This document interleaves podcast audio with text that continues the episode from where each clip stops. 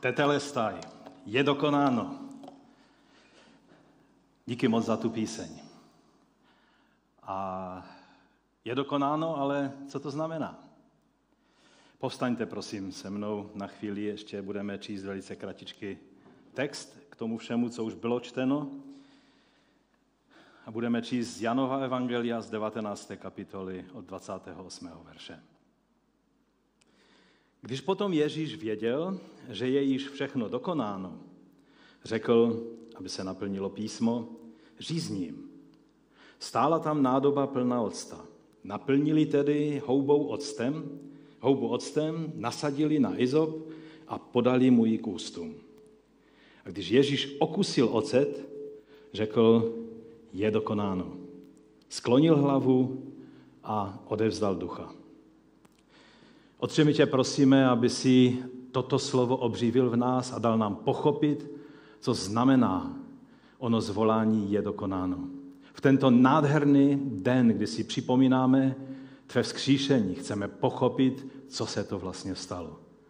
A tak tě za to chválíme a vyvěšujeme za tu možnost, že můžeme číst a také poznávat tvé slovo. Za to ti, Otče, děkujeme ve jménu našeho Pána Ježíše Krista. Amen. Amen. Můžete se posadit i tady, i doma. A tak jsme si zvykli na to, že Ježíšovo zvolání na kříži je dokonáno. V řeštině to je jedno slovo tetelestaj, v angličtině dokonce slova tři, v češtině slova dvě. Eh, tak eh, jsme si zvykli, že je to takové silné vítězné zvolání. A pamatuji, jak tu píseň, kterou jsme teď měli jako takový dárek pro ten dnešní den, pro toto kázání, jak jsme ji kdysi zpívali s takovým skutku bojovým nasazením a je to krátká, ale velice úderná píseň Je dokonáno, Ježíš je vítěz. Ano, zvolání je dokonáno nám v neděli z mrtvých stání za stolik nevadí, protože to vnímáme jako vítězné zvolání a dnešní den je celý o Ježíšově vítězství. Ale ten obrázek nám k tomu moc nesedí, že? Ten patří spíše k veliké, velkému pátku, ne k vítězné neděli.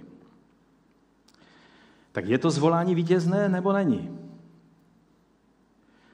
Ten obrázek ale je zde velmi správně, protože Ježíš ta slova, nebo slovo, tetelestaj, vrškil těsně před svou smrtí. Dehydrovan, zbičovan, přibít hřeby ke smrticímu nástroji. Možná si to neuvědomujeme, ale bez vzkříšení by to stejné zvolání znělo zmatečně, zoufalé a beznadějně. Je třeba se na to takhle podívat. Je to vzkříšení, které tomu slovu dalo význam, který se posléze stal o ním bojovým zvoláním té písně, kterou jsme zpívali. Ovšem to zvolání není razítko na cokoliv, co bychom si ve svém životě přáli, nebo co bychom třeba potřebovali. Vytržené z kontextu celého příběhu Ježíšova života a smrti je spíše zneužitím toho slova, i když se hojně v dnešní době používá. Na vše, co potřebují, je přece dokonáno a proto mám na to nárok. Hojně se to dnes používá. Je to spíš zneužitím toho slova, než správným použitím a vyjádřením víry. A proto jsem se odhodlal mluvit na to téma v tento nádherný svateční den. Tady jsme zhromážděni v tom předepsaném počtu, ale tam doma určitě máte taky možnost nás dnes sledovat a tímto se připojit k nám, k tomuto svatečnímu dni. Takže jak se v tom vyznat? Znamená to, že to pravé vítězství se stalo ve chvíli, kdy byl kamen odvalen, vzkříšený Ježíš vystoupil z hrobu, celý křesťanský svět oslavuje Ježíšovo vítězství v neděli neděl v den vzkříšení. Novozákonní učedníci a zároveň často, musíme si uvědomit, očití světkové vzkříšeného Krista tvrdošíně trvali na tom, že Ježíš zvítězil jak?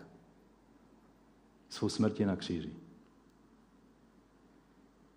List Koloským 2. kapitola 14. verš. A vymazal rukou psaný záznam, který svými ustanoveními svědčil proti nám a který nám byl nepřátelský a odstranil jej z našeho středu tím, že jej přibyl na kříž. Tak, tímto způsobem odzbrojil vlády a autority a veřejně je vystavil na odiv, když je vedl triumfálním průvodem v něm. To v něm se biblisté dohadují, jestli znamená v kříži anebo v Kristu, ale ono to vyjde na stejno.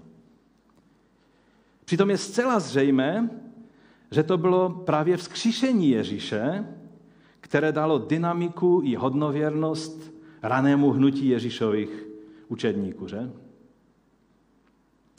Peter Enns, biblista odborník na hlavně starý zákon, správně poznamenal, že ukřižování nebylo tou událostí, která vedla ke vzniku křesťanského hnutí. Ve smyslu, že tou událostí bylo vzkříšení. Ukřižování bylo spíše tou událostí, se kterou se vzkříšená víra prvních křesťanů musela snažit vyrovnat, pokusit se pochopit jeho smysl, protože ukřižování nedává smysl. Brian Zand, pastor, spisovatel z USA, na svém Twitteru napsal, a já děkuji Indrovi, že mě na to upozornil svým velikonočním pozdravem.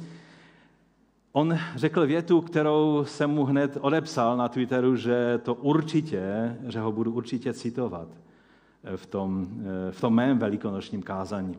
Ukřižování neznamená porážku odvrácenou vzkříšením.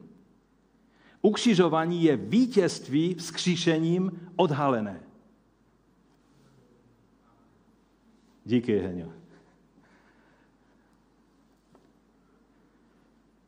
Abych to vysvětlil, musím trochu poodstoupit a podívat se na celou věc z určité vzdálenosti. To, že je jakýkoliv Bůh hrozný a mocný, Perun, Radegast, že budí bázeň, že činí zázraky, že nás lidí má v hrsti, to je tak nějak jasné, že? To má každý bůh či božstvo, tak říkajíc, v popisu práce. O Bohu Bible to platí samozřejmě vrchovatě a důkazy jeho moci jsou vidět na každém příběhu Bible. Dokonce možná nechci vás zamotat, ale víra ve určitý druh vzkříšení, ve smyslu opětovného povstání ze smrti v koloběhu života a smrti, byla součástí pohanských kultů, hlavně egyptianů, babylonianů, ale i v jiných kultech. Mocný Bůh to všem dává smysl. Kvůli tomu by nemusel přijít posel z nebes, aby nám tuto pravdu zjevil. To ví každý člověk, který věří v Boha, a to v tom nejširším významu. Zranitelný Bůh. To smysl nedává. A to je můj další bod. Zranitelný Bůh. To, že je Bůh tím, kdo mezi nás sestoupil, stal se slabý, zranitelný, to není samozřejmost. Je to totálně kontraintuitivní dokonce i pro samotné znalce živého Boha. Tehdejší odborníky na Bibli. Učené v písmu, jak jim říká slovo Boží. Bůh plačící nad městem, které mělo být centrem jeho přítomnosti, kde se každý den modlili za to, aby se vrátil na Sion, Bůh vysící bezmocně mezi nebem a zemí na kříži, na římském potupném popravčím nastroji, o kterém se podle Cicera v lepší, v lepší společnosti neslušelo ani mluvit. Ten nejhorší, nejpotupnější způsob popravy. Strhlí z vězně veškeré šaty. Někteří se domnívají, že Židé měli výjimku, že jim nechali alespoň e, přepásané ne, e, prostě bedra nějakou, nějakým kusem látky. Ale většina odborníků říká, ne, oni byli nazí. Nevysel nějak vysoko, aby k němu vzhlíželi, ale kolem jdoucí šli a dívali se do očí těm, těm popraveným lidem, kteří tam někdy vyseli i pár dnů, kdy si na ně dovolovali psi, havrani, supy potkaní. Většinou nadávali a křičeli a proklínali celý svět i sebe. Umírali ve strašlivých mukách. Někdy jim to urychlili tím, že jim přerazili kosti nohou. To, co se Benovi stalo nedávno s jednou nohou, to jim tam udělali na kříži pořádnou železnou tyčí. Přerazili jim nohy a to byl krátký proces. Pak umírali na udušení.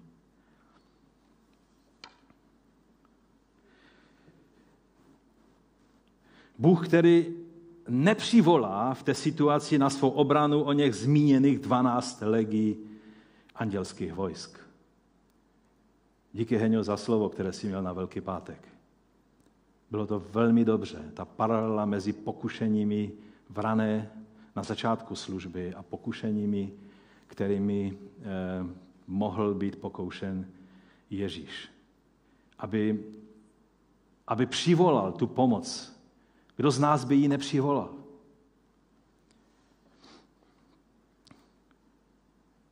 Toho jediného chrabrého obrance Petra s mečem naopak napomenul. Přikázal mu schovat svůj meč. Protože násilí dělají jenom další násilí. Koloběh světa je toho důkazem. To, co mělo být tím nejslavnějším vítězstvím krále Mesiáše, ve kterém se Jahve vrací na Sion a osvobozuje svůj lid, se zdá být totálním debaklem a fiaskem. Potupným a ponurým pohledem na styraného muže, který se v posledních záchvěvech agonie snaží něco říct. A kolem jdoucí lidé slyší zvláštní slova. Tetelestaj je dokonáno. Co znamená to slovo? A to je můj další bod. Je to slovo, které se používalo při potvrzení toho, že dluh byl zaplacen, že dílo bylo dokončeno, že zkouška byla úspěšně složena, že vítězné tažení bylo završeno. Archeologové našli mnoho papirusových Eh, svítků, které nám pomáhají velmi dobře uvidět, jak se to slovo používalo. Když byl dluh splacen, vzal ten, kdo měl ten dlužní úpis a přes celý dokument napsal tetelestaj.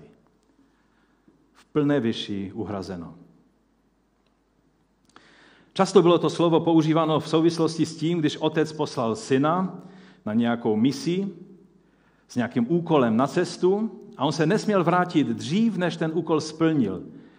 A když se vracel ze splněné mise, a byla to často i zkouška jeho dospělosti, tak už z dálky na otce volal, tetelestaj, mise splněna.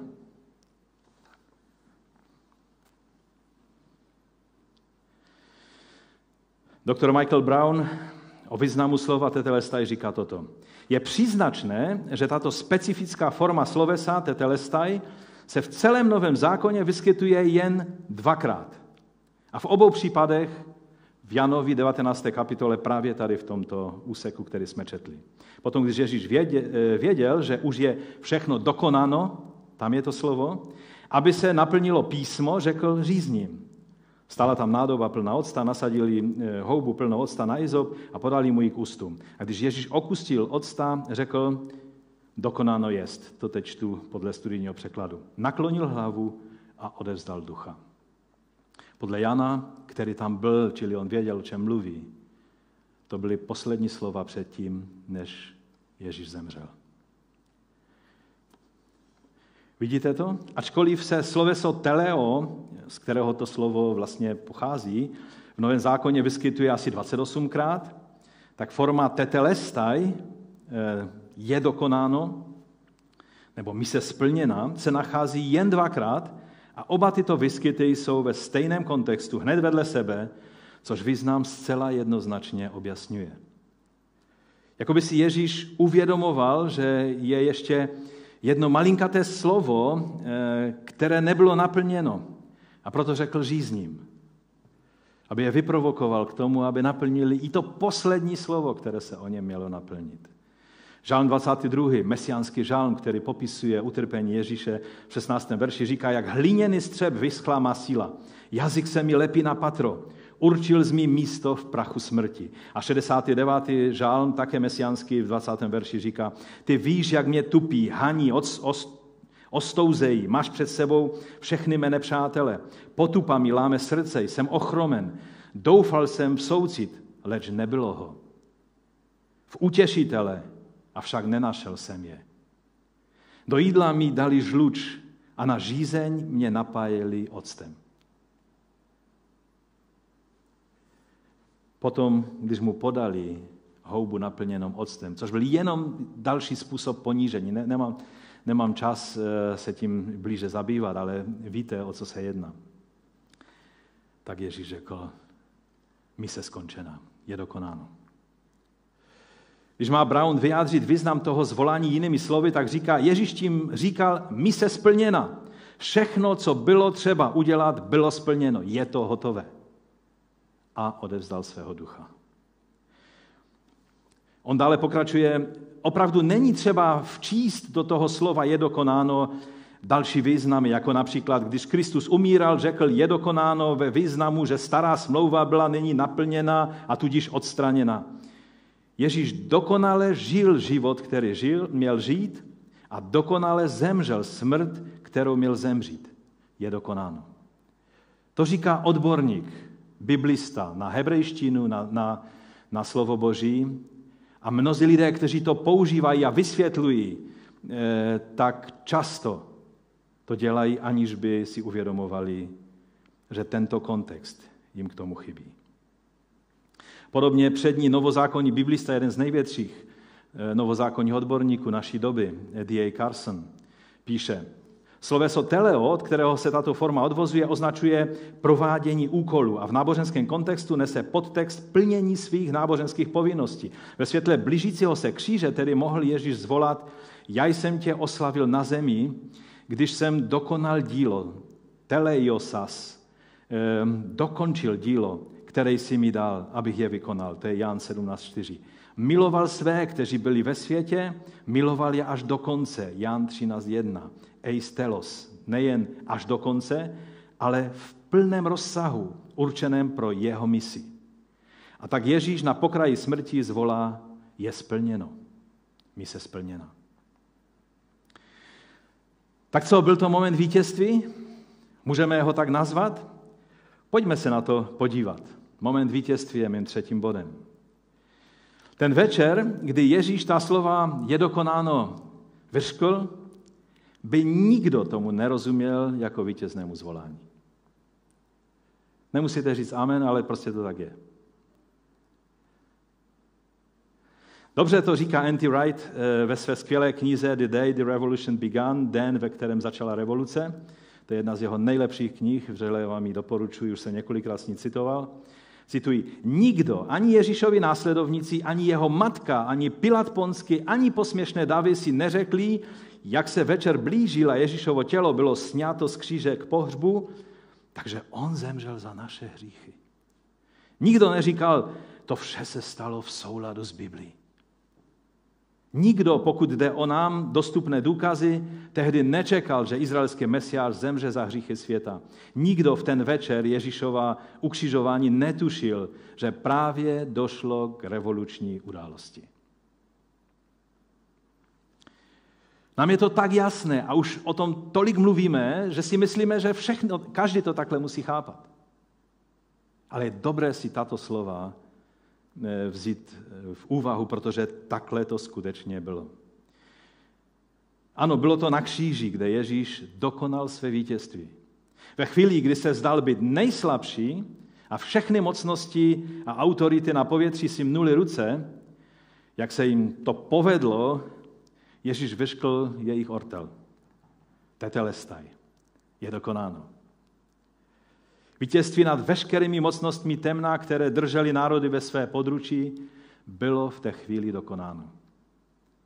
Vítězství vzkříšení pak bylo nejen nastavením onoho duchovního DNA pro budoucí vzkříšení nás všech, kteří v Pánu žijeme a umíráme, ale i velmi silný vzkaz i důkaz pro celý svět, i ony neviditelné autority a mocnosti. Že slova Ježíše je třeba brát vážně. Ten slabý, zranitelný Bůh, umírající jako bezmocný člověk na kříži, tou svou bezmocí porazil všechny mocné tehdejšího světa i všechny ostatní božstva národu.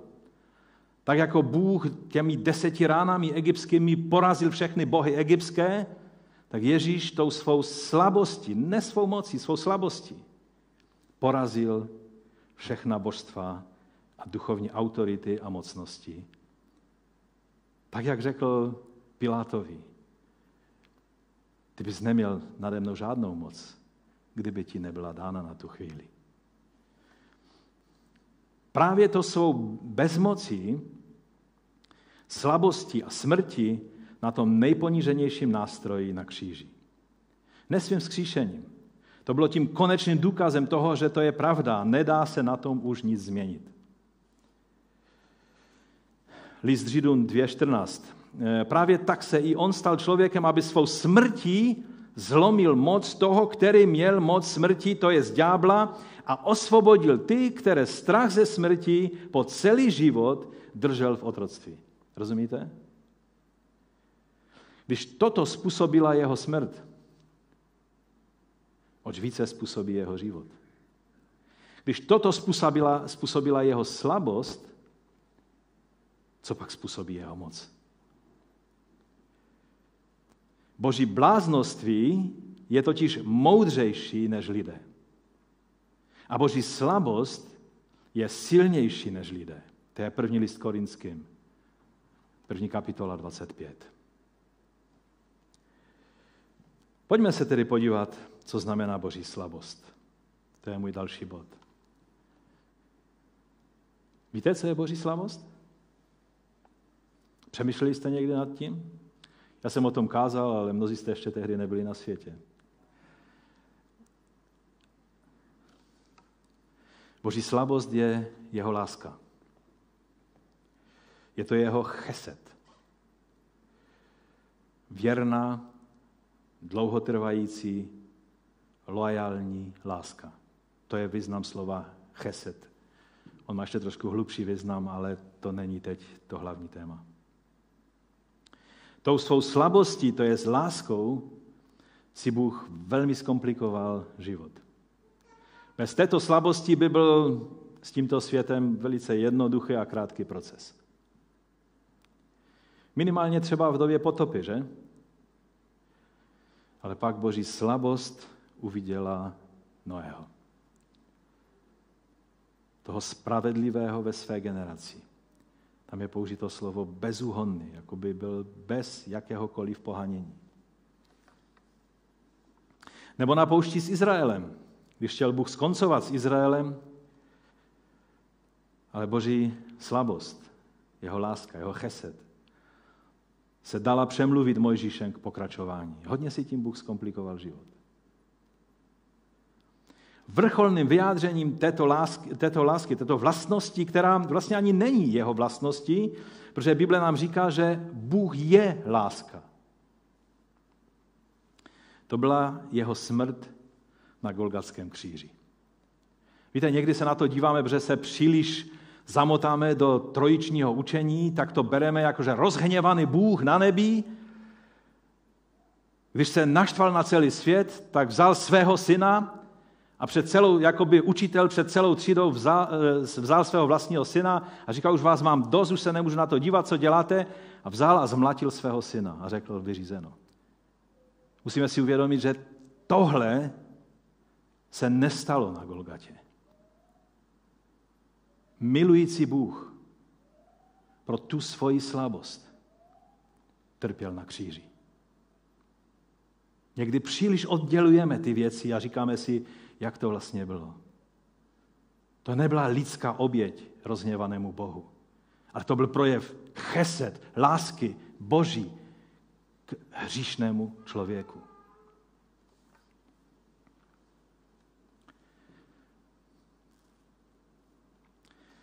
Tomu mocnosti tohoto světa i duchovní podsvětí nemohli rozumět. Mnozí křesťané tomu nerozumí, jak by tomu oni mohli rozumět, že? Ty rozumí pouze moci, násilí, manipulaci a těmto věcem. Ty mocnosti prostě udělali to, co umí nejlépe. Umlčení toho zvláštního člověka, umlčili ho, teda umlčeli ho, aniž tušili, že, že co udělali? Že spustili řetězovou reakci své vlastní záhuby, že? A především ztráty své moci nad zotročenými lidmi i celými národy. Amen. To je dobrá zpráva. Království Boží bylo inaugurováno. Máme krále. A jeho završení je jisté. On se vrátí. Mně se líbilo, jak mládež měla eh, to převypravění toho příběhu, že tam ten akcent nebyl vynechán. Den vzkříšení v tento vítězný zvláštní den, kdy se celý svět eh, musel dozvědět o tom, že smrt už není konečným vítězem,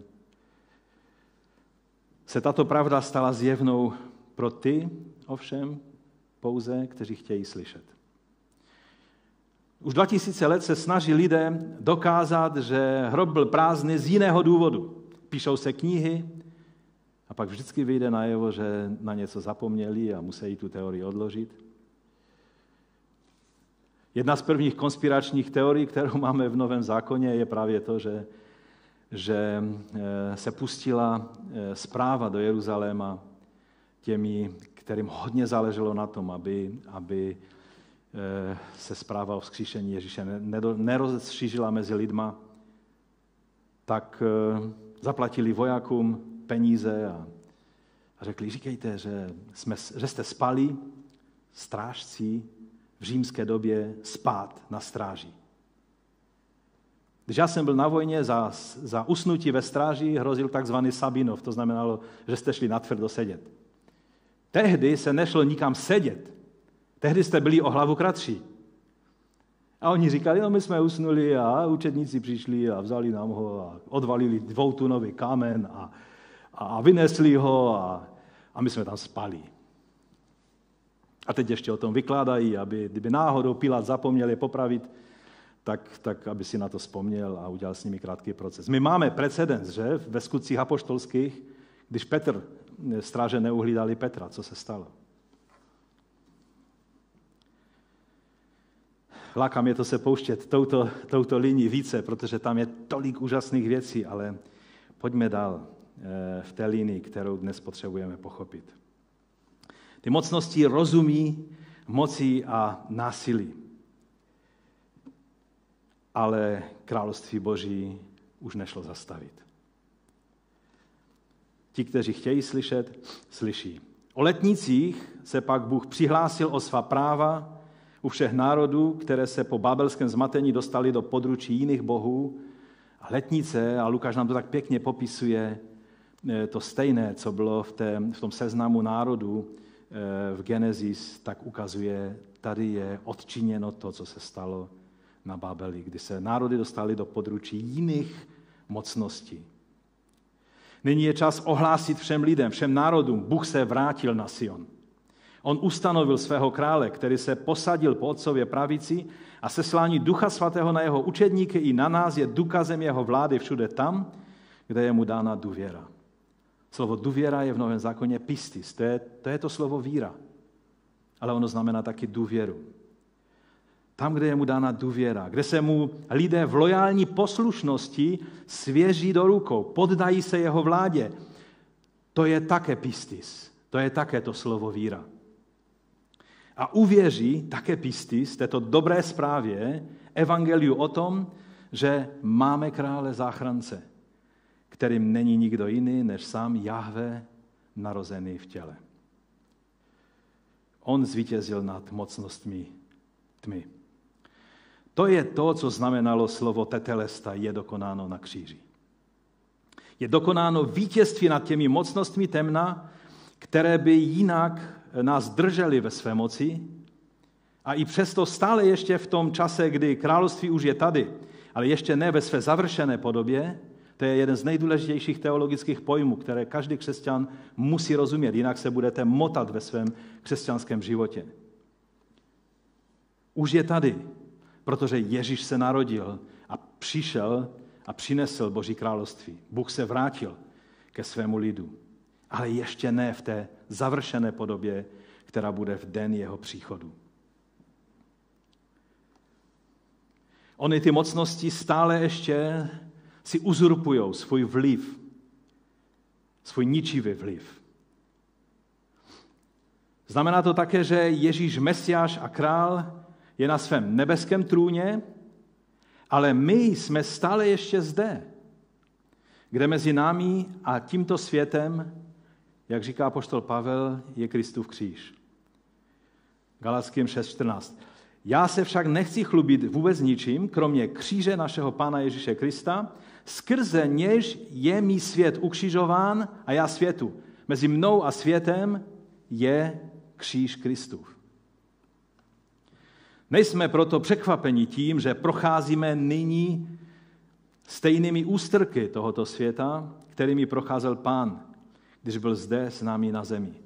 A tomu nerozumí lidé, kteří říkají, protože je vítězství a protože Ježíš řekl tete lestaj, pak už je všechno hotové a jakékoliv problémy, které ti přijdou do cesty, můžeš klidně prohlásit za, za neexistující a musí jít z cesty. Oni nechápou tuto věc. On je na nebeském trůně, ale my jsme na tomto světě, v tom mezidobí zvláštním. 2. Korinským 4.10. Stále na vlastním těle zakoušíme Ježíšovou smrt. Aby byl na našem těle zjeven také Ježíšův život. My živí jsme pro Ježíše stále vydávaní na smrt. Aby byl na našem smrtelném těle zjeven také Ježíšův život. V nás tedy působí smrt, ale ve vás život. Nejde sloužit Bohu, aniž bychom se stotožnili z jeho smrti a měli stejný úděl, jak měl on. Protože není učedník větší nad mistra. Jestli jeho pronásledovali, i tebe, i mě budou pronásledovat.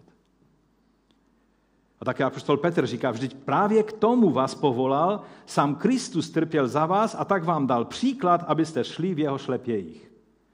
To je první list eh, Petrův 2.21. Nesmíme zapomínat, že trůn našeho krále zde na zemi byl kříž a jeho koruna byla trnova. Jeho království je jiného druhu. Pro mocnosti tohoto světa, pro duchovní síly na povětří absolutně nepochopitelné. Ale v tom je naše vítězství, protože to je naše výhoda, to je naše tajemství, to je to, čemu svět nikdy nebude rozumět, to je naše tajná zbraň. O tom jsme mluvili v celé sérii Království ve tvaru kříže. Důkazem toho, že tento stav ale je jen do času završení jeho království, v den jeho slavného příchodu, jsou také prvotiny. Prvotiny znamenají první ovoce na stromě, ale většina ovoce ještě stále není zralá. Ale ty prvotiny ukazují, že, že žeň je jistá. Prvotiny už máme, ale plnost čekáme až v momentě našeho vzkříšení, proměnění, respektive pokud zůstaneme naživu do, do té chvíle, kdy pan přijde. A tehdy bude všechno jinak. Bude plnost. Prvotina je to, že když se modlíme za uzdravení, tak někteří jsou uzdravení. Ale ne všichni. Ti, kteří tvrdí, že jsou vždy všichni uzdravení, jen kdybychom měli dostatek víry, nechápou tento princip. Dnes máme onen zavdavek ducha, který se projevuje svou mocí v naší slabosti, ale plnost bude v momentě, kdy pán přijde. Než Pavel napsal ta slova, která už jsem citoval, napsal i toto. Ze všech stran zakoušíme soužení, ale nebýváme zdrcení. Býváme bezradní, ale nezoufalí. Býváme pronásledováni, ale neopuštění. Býváme sražení, ale nejsme zničeni. Proč? Protože tetelestaj bylo potvrzeno vzkříšením Ježíše a my víme, co je naší budoucnosti. Jsme lidmi, lidmi, kteří ví, co znamená nebýt otrokem strachu ze smrti, protože ať žijeme či umíráme, jsme Kristovi. My žijeme život své budoucnosti, protože Kristus byl vzkříšen, i my budeme vzkříšeni a pokud by to takhle nebylo a neměli bychom v tom místotu, byli bychom ti nejubořejší z lidí na tomto světě. To nejsou moje slova, to jsou Pavlova slova. Vzkříšení vysvětluje princip vítězství kříže. Dává smysl slovu tetelesta, je dokonáno. se splněna. Ježíš zemřel ponížen a opuštěn, aby nám zjevil princip vítězství boží slabosti, lásky, chesed nad píchou a mocí tohoto světa. To je to, co po Ježíšově vzkříšení o kříži pochopili první křesťané, protože oni, oni byli v šoku z toho, co se to stalo, jak mají rozumět kříži. Teprve vzkříšení jim ukázalo, tu linii, jakým způsobem mají o tom uvažovat. Ale stále zůstali u toho, že věděli, že to vítězství se stalo na kříži. Pochopili, že ten strašlivý potupný kříž se stal jejich vítěz, proto jejich vítězným znamením. Není to vůbec intuitivní. Jsou na to psané velice dobré studie, jak, jak, jak, jaký problém to byl pro první, pro první židovské učedníky Ježíše. Jak se v tom vyznat, jak to pochopit? Je k tomu třeba zjevení ducha, protože to jde proti všem tělesným tendencím, nejen tohoto světa, ale i tělesných křesťanů hledajících prosperitu, úspěch, štěstí, přesně podle principu tohoto světa, anebo naopak čekají, kdy už konečně budou z tohoto světa evakuováni. Ježíš, ne Cezar, to bylo heslo Tomáše Garika Masaryka. On to sice myslel v takovém tom vztahu, eh, máme to tam, můžeš, můžeš to tam dát, ehm, ve vztahu k Evropě a k politice, samozřejmě on byl prezident, on byl politik. Ale platí to i pro nás, že buď jste v říši Cezara, nebo pod vládou Božího Mesiáše. Když křesťané řekli, Ježíš je Kyrios, znamenalo to jedním dechem, že Cezar tím pádem Kyrios není protože to bylo zvolání o, o císaři, že císař je pán. Je to království toho, koho ukřižovali, ale uprostřed toho utrpení a umírání na kříži zvoda, zvolal tetelestaj. Je dokonáno. Ježíš ve své modlitbě před svým zatčením vyznal Jan 17.4. Zjevil jsem tvou slávu na zemi, dílo, jenž si mi svěřil, jsem vykonal.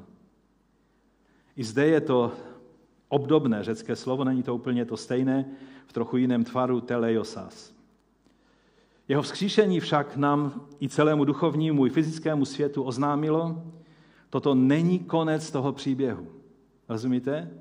Vzkříšení nám dává tu jistotu, že to není konec příběhu. Ježíš byl prvotinou vzkříšení. Duchovnímu i fyzickému světu oznámilo, ještě bude pokračování toho příběhu a taky, že bylo.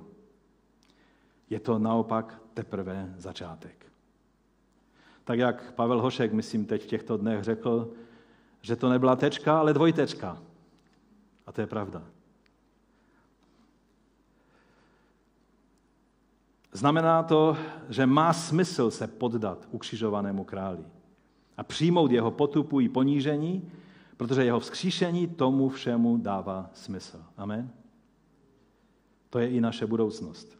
Toto byla vždy ona záhadná síla a odhodlání i tváří v tvář smrti opravdových kristovců, nad kterou řasli i ti nejotrlejší římané. Jsou záznamy, jak se dohadovali o tom, jak mají rozumět tomu, že tito lidé umírají ve strašlivých mukách anebo ve strašlivé situaci, třeba trhaní šelmami, a oni mají ten šalom nadpřirozený, nepochopitelný na své tváři. Jako by jim to vůbec nevadilo. Co říct závěrem? Závěrem bych chtěl říct ještě jednu velmi důležitou věc, jestli mi dovolíte.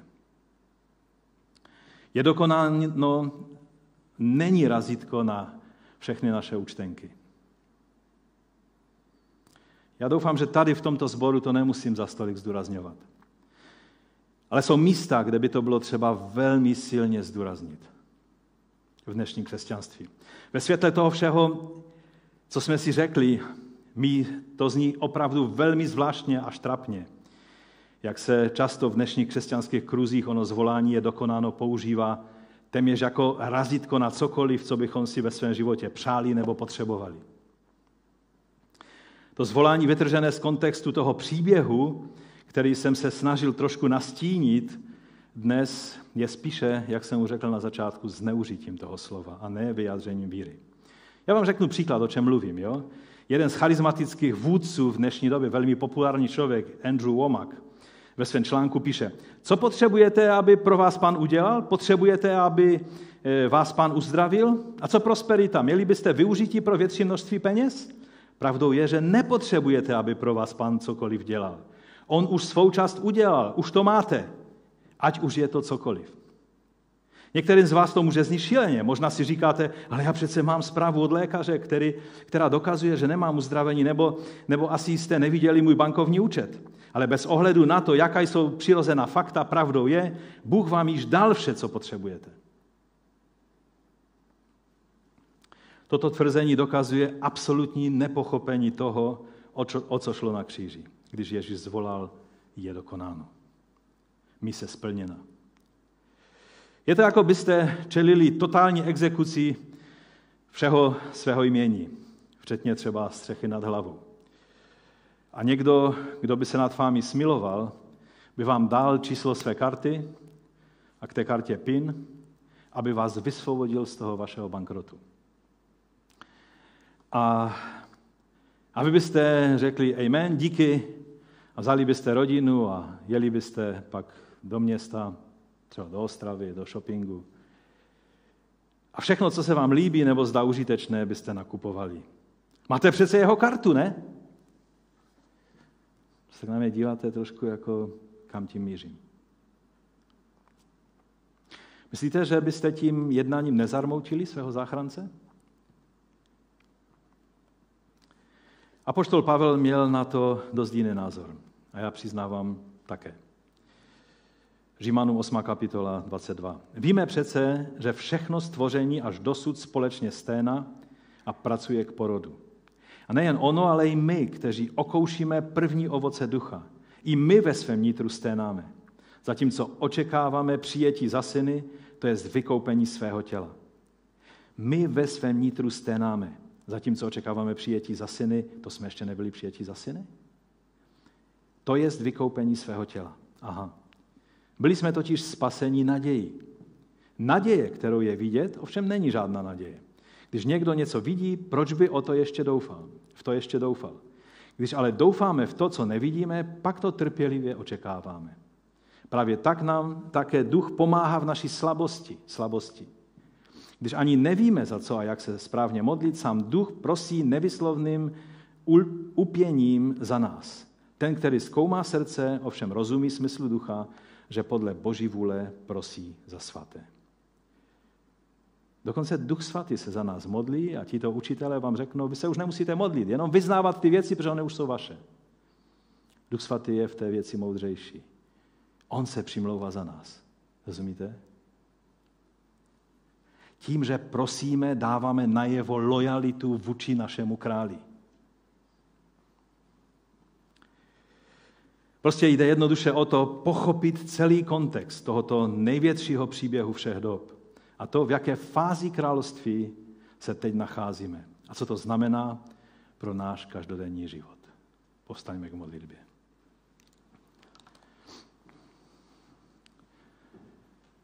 Pane, my ti děkujeme.